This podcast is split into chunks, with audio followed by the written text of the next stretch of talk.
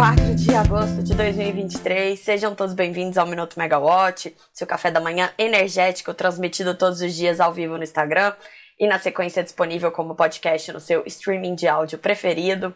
Eu sou Camila Maia, jornalista da Megawatt, e a, a nossa dose de energia de hoje é, tem, tem bastante assunto interessante a respeito ali da transição energética. A gente vai falar sobre hidrogênio verde, temos novidades no debate sobre a exploração de petróleo na margem equatorial é, desdobramentos do ainda do apagão da semana passada, agenda do dia cheia de eventos importantes, então bora lá. Começando então pelo esse assunto do hidrogênio verde, que é bastante interessante, né? É uma das pautas mais interessantes que a gente tem discutido nos últimos anos, uma tecnologia nova, é, traz diversas aplicações. É, ontem aconteceu o Lefosse Energy Day, evento do escritório de advocacia. A primeira edição foi no ano passado. É, e mais uma vez na, na segunda edição eles trouxeram nomes bem importantes para falar sobre questões do momento. É, no ano passado a bola da vez tinha sido eólica offshore, só se falava sobre eólica offshore, a necessidade de um marco legal, né, de regulamentação também para estimular essa indústria. E dessa vez a eólica offshore ela deu lugar para o hidrogênio verde. O hidrogênio verde foi o principal assunto é, falado ontem, né? É, o Rafael Gomes, advogado do, do Lefosse, ele até comentou sobre essa mudança. Ele falou que isso tem muito a ver com o cenário que a gente vive hoje de sobras grandes de energia, né?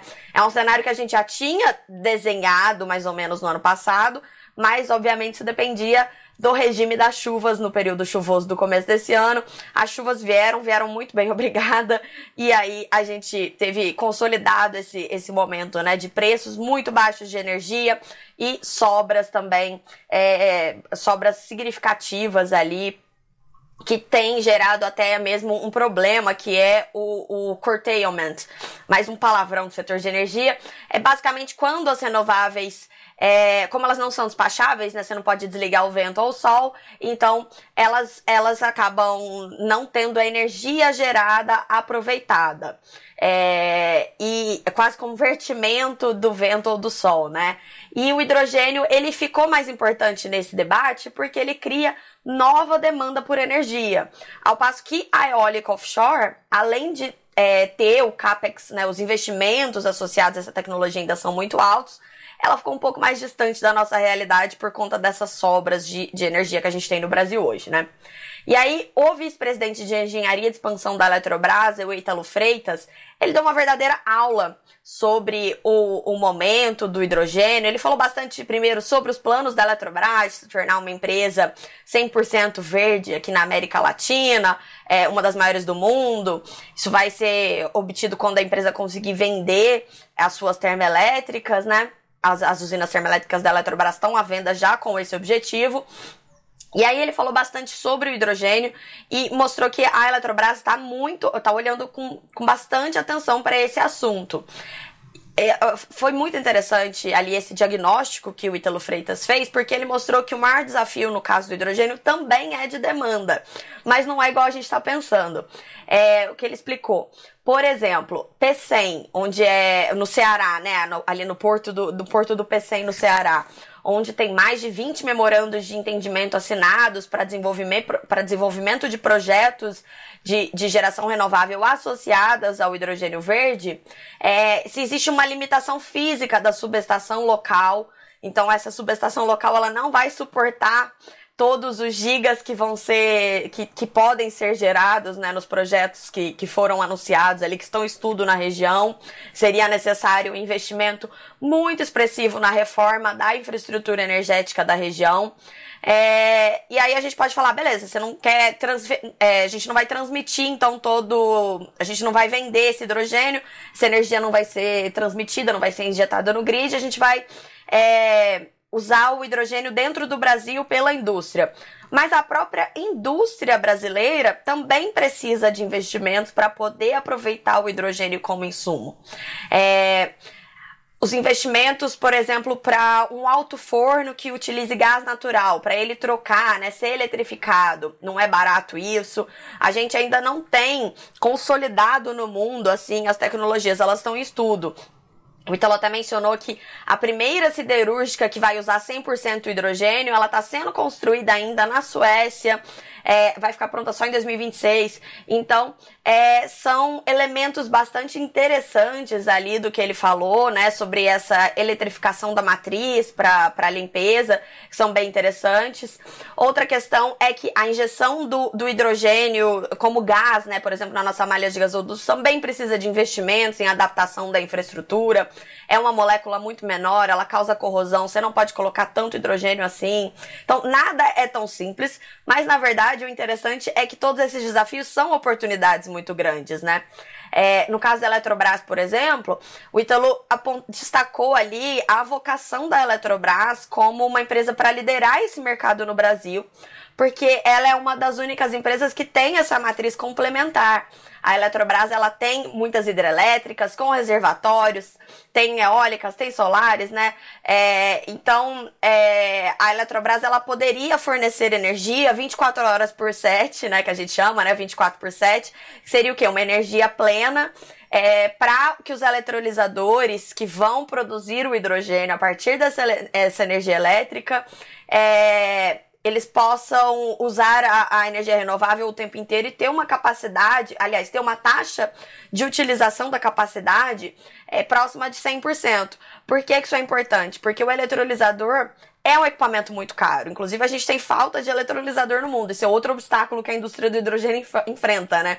A gente não tem capacidade de produção de eletrolisador no mundo para todos esses projetos que estão em estudo ou já foram anunciados. Então, é importante que eles sejam usados o tempo, usados o tempo inteiro e que para esse hidrogênio ele ser certificado como de baixo carbono, renovável ou de qualquer cor aí que você esteja falando, é importante também que a energia seja certificada como estável né, o tempo inteiro. Não adianta nada você é, falar que usa uma energia renovável é, mas aí quando não tá ventando ou quando não tem sol, você acaba usando a energia do grid que veio de outras fontes com é, emissões de carbono. Então tem toda essa questão, tem todo, todo, todas essas características nessa indústria e, e vem aí a parte mais interessante, né, que foi debatida ontem, é, até em outros painéis.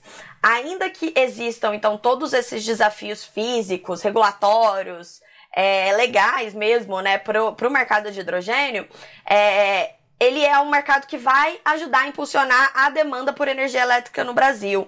É, a gente hoje tem essa demanda crescendo a um nível muito baixo, né? Todo ano o crescimento ele é acaba sendo inferior ao projetado. Já faz 10 anos aí que a gente está quase estagnado. Não é uma estagnação porque está crescendo, mas o ritmo é muito baixo. É, e, e, a gente tem essa sobra de energia ao mesmo tempo, né? Porque a geração cresceu bastante, ao mesmo tempo que a demanda não cresceu o hidrogênio ele pode vir para ajudar a mexer nesse equilíbrio, que está deixando os preços no piso e puxar o preço um pouco mais para cima. O preço indo para cima, é, ele vai viabilizar novos empreendimentos, que hoje está muito difícil você conseguir viabilizar um empreendimento novo de geração com os preços tão baixos que estão né, no mercado. É, o pessoal fala que preço baixo pode ser bom, mas por um período tão prolongado como está sendo, não é tão legal assim, porque pode prejudicar a expansão. Então, no momento a gente tiver uma virada aí, Brasil, São Pedro, tudo pode acontecer, é, a gente pode ter falta de energia por conta disso.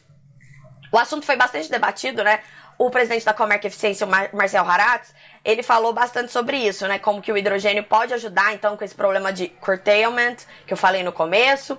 É, e também falou sobre a diferença do, do Brasil para outros mercados no exterior, principalmente os Estados Unidos. Por que, que os Estados Unidos são a bola da vez? Porque os Estados Unidos já faz um ano, né? Tá implementando aquele, aquele projeto de governo que se chama Inflation Reduction Act, a gente chama de IRA, IRA, IRA, como, que, como quer que seja, é, e é um plano que está subsidiando de forma muito pesada a geração renovável, inclusive o hidrogênio. Então, muito dos investimentos, até mesmo investimentos que seriam na Europa, estão sendo drenados para o mercado dos Estados Unidos. Mas embora esse assunto tenha vindo à tona, não houve uma defesa de subsídios, porque, obviamente, a gente não tem espaço para subsídios no Brasil. É, a diretora da empresa de pesquisa energética, a Heloísa Esteves, ela falou sobre isso também ontem, e ela destacou que a gente não tem espaço na conta de luz para encargos, a gente não tem espaço fiscal para mais subsídios, mas a gente tem mecanismos hoje na mesa disponíveis que podem ajudar a trazer é, algum diferencial né, para esses projetos em desenvolvimento no Brasil. Por exemplo, o crédito com custo diferenciado do BNDES e esquemas de tributação especial. Esse é um debate bastante importante, ele ainda vai muito longe, a gente vai voltar a falar, a gente já falou bastante sobre isso aqui no Minuto, a gente vai falar novamente em outras ocasiões. E aí só uma última, último destaque aí nesse âmbito aí do, das novas tecnologias. É, ontem teve um assunto da Migratio é, em Limeira, interior de São Paulo, que foi para falar principalmente sobre abertura do mercado, né, oportunidades no varejo. A nossa repórter Poliana Souto esteve por lá e ela publicou uma, uma reportagem bem interessante sobre uma iniciativa da Migratio, que se juntou a uma outra empresa para lançar uma empresa de produção de amônia verde de forma descentralizada. E aí, a produção de amônia verde no Rio Grande do Sul, a princípio, né, é, vai utilizar ali energia de uma pequena central hidrelétrica. E no total, os planos são bastante ambiciosos, né? Eles estimam aí é, investimentos de 1,5 bilhão de reais é, as novas plantas que estão é, em, em, que estão nos planos aí dessa nova empresa lançada. A reportagem está na Megawatt com todos os detalhes.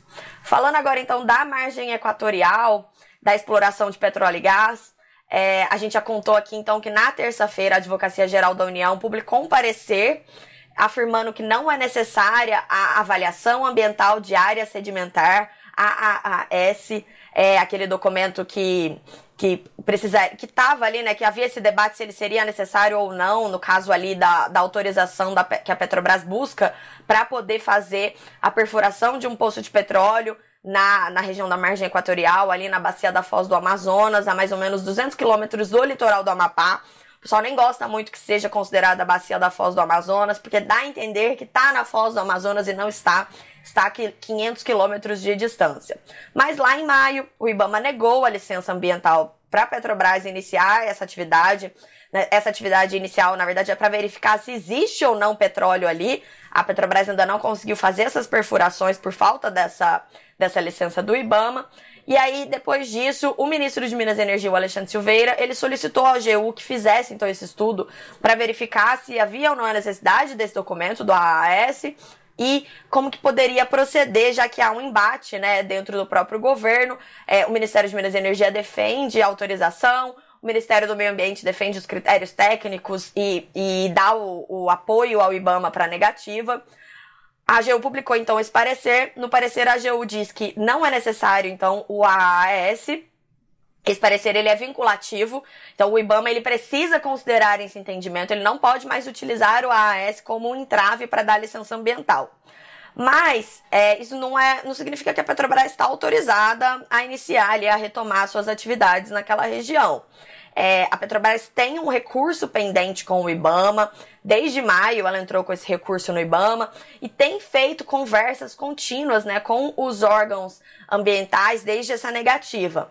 O que, que, mudou agora? A AGU, ela determinou que seja instaurada uma, uma, uma mediação entre as partes, né?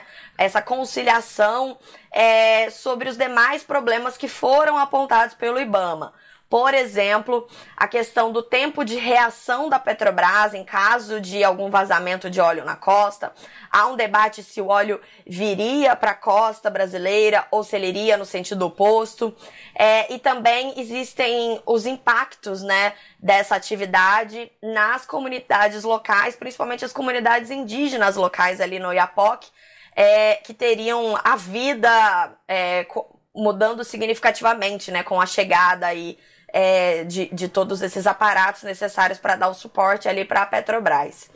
É, a ministra do Meio Ambiente, a Marina Silva, ontem ela falou sobre o fato, ela demonstrou ali algum tipo de incômodo com o parecer da AGU, porque ela disse que o, o, o entendimento do Ibama não muda nada com isso. É, e, e falou que a Câmara de Mediação e de Conciliação da Administração Pública Federal não é o órgão indicado para resolver esse impasse sobre o licenciamento. A Marina Silva lá falou então que o, o AS nunca foi uma condicionante. Quando o IBAMA negou né, a, a licença para Petrobras, o AS foi mencionado como um dos elementos, né, a ausência desse documento é, foi mencionada ali como um dos motivos para a negativa. Mas onde que estava a discussão? É, esse, esse, esse bloco ele foi licitado há 10 anos. E quando ele foi licitado, houve é, uma comunicação conjunta entre os Ministérios do Meio Ambiente e de Minas e Energia na época, é, que na prática substituiu é, a necessidade desse, desse AAS, né? Foi uma portaria conjunta ali publicada pelas pastas, abrindo mão da necessidade desse estudo, porque é um estudo que é feito antes da licitação. Como a licitação já foi feita há 10 anos, sempre houve esse debate se ele seria necessário ou não. Como que você faz para voltar no tempo, né? Uma coisa que já foi licitada, sem isso, e agora a União que licitou lá atrás quer voltar atrás? Então sempre teve esse debate.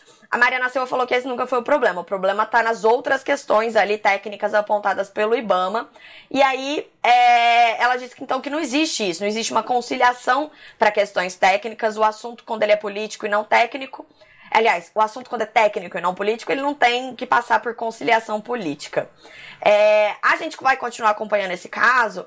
E aí agora eu faço uma pausa aqui para convidar todo mundo a acessar no site da Megawatt uma reportagem que se ainda não está no ar, vai estar no ar nos próximos minutos, da nossa repórter Maria Clara Machado, explicando então as controvérsias sobre a exploração é, de petróleo e gás ali na região amazônica, especialmente depois que a população do Equador votou num referendo para encerrar as explorações de petróleo na região. É uma situação distinta da situação brasileira e aí a Maria Clara Machado publicou uma, é, é, preparou né, todo esse material explicando para vocês é, o que está em jogo ali. É, a nossa agenda de hoje está bastante cheia, como sempre, né? O setor nunca para. É, agora à tarde, a Simple Energy vai fazer um encontro para discutir os preços de energia, falar sobre análise de viabilidade de projetos de autoprodução. Vão ter vários especialistas, vai ser um encontro bem legal e a gente vai acompanhar. E o destaque da tarde de hoje também tem o primeiro dia da reunião do programa mensal da operação, o PMO, é, feito aí pelo Operador Nacional do Sistema Elétrico, ONS.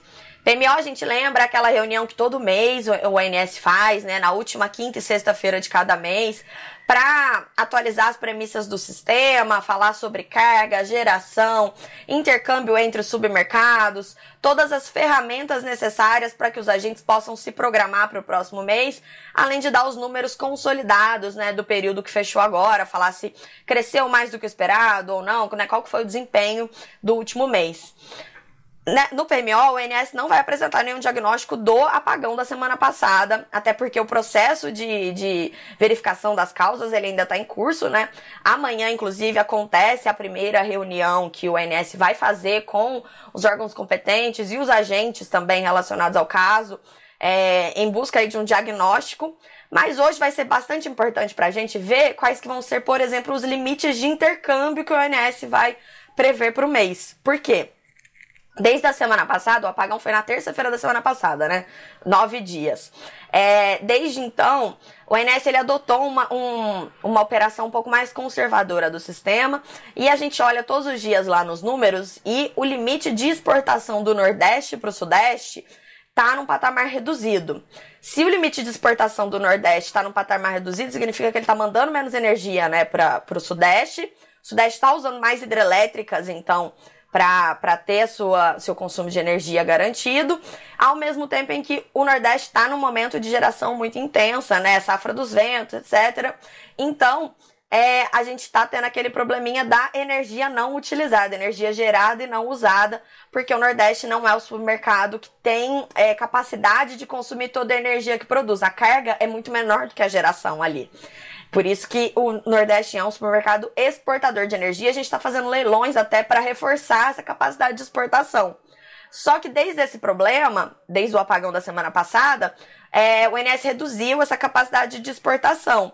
Então, levantou, confirmou ali, né? Confirmou não, porque ainda não está confirmado, mas reforçou suspeitas dos agentes de que parte do problema tenha a ver com a questão mesmo da inércia do sistema que é porque a gente estava com, pouca usinas, com poucas usinas com inércia é, em operação naquele momento, as hidrelétricas, e aí quando a gente teve lá o problema na linha do Ceará, é, o sistema não conseguiu segurar a, a frequência e aí houve o acionamento do esquema regional de alívio de cargas, o ERAC, tudo aquilo que a gente já viu que aconteceu, né? Os piques de luz em todo o país e o norte e nordeste no escuro por mais tempo.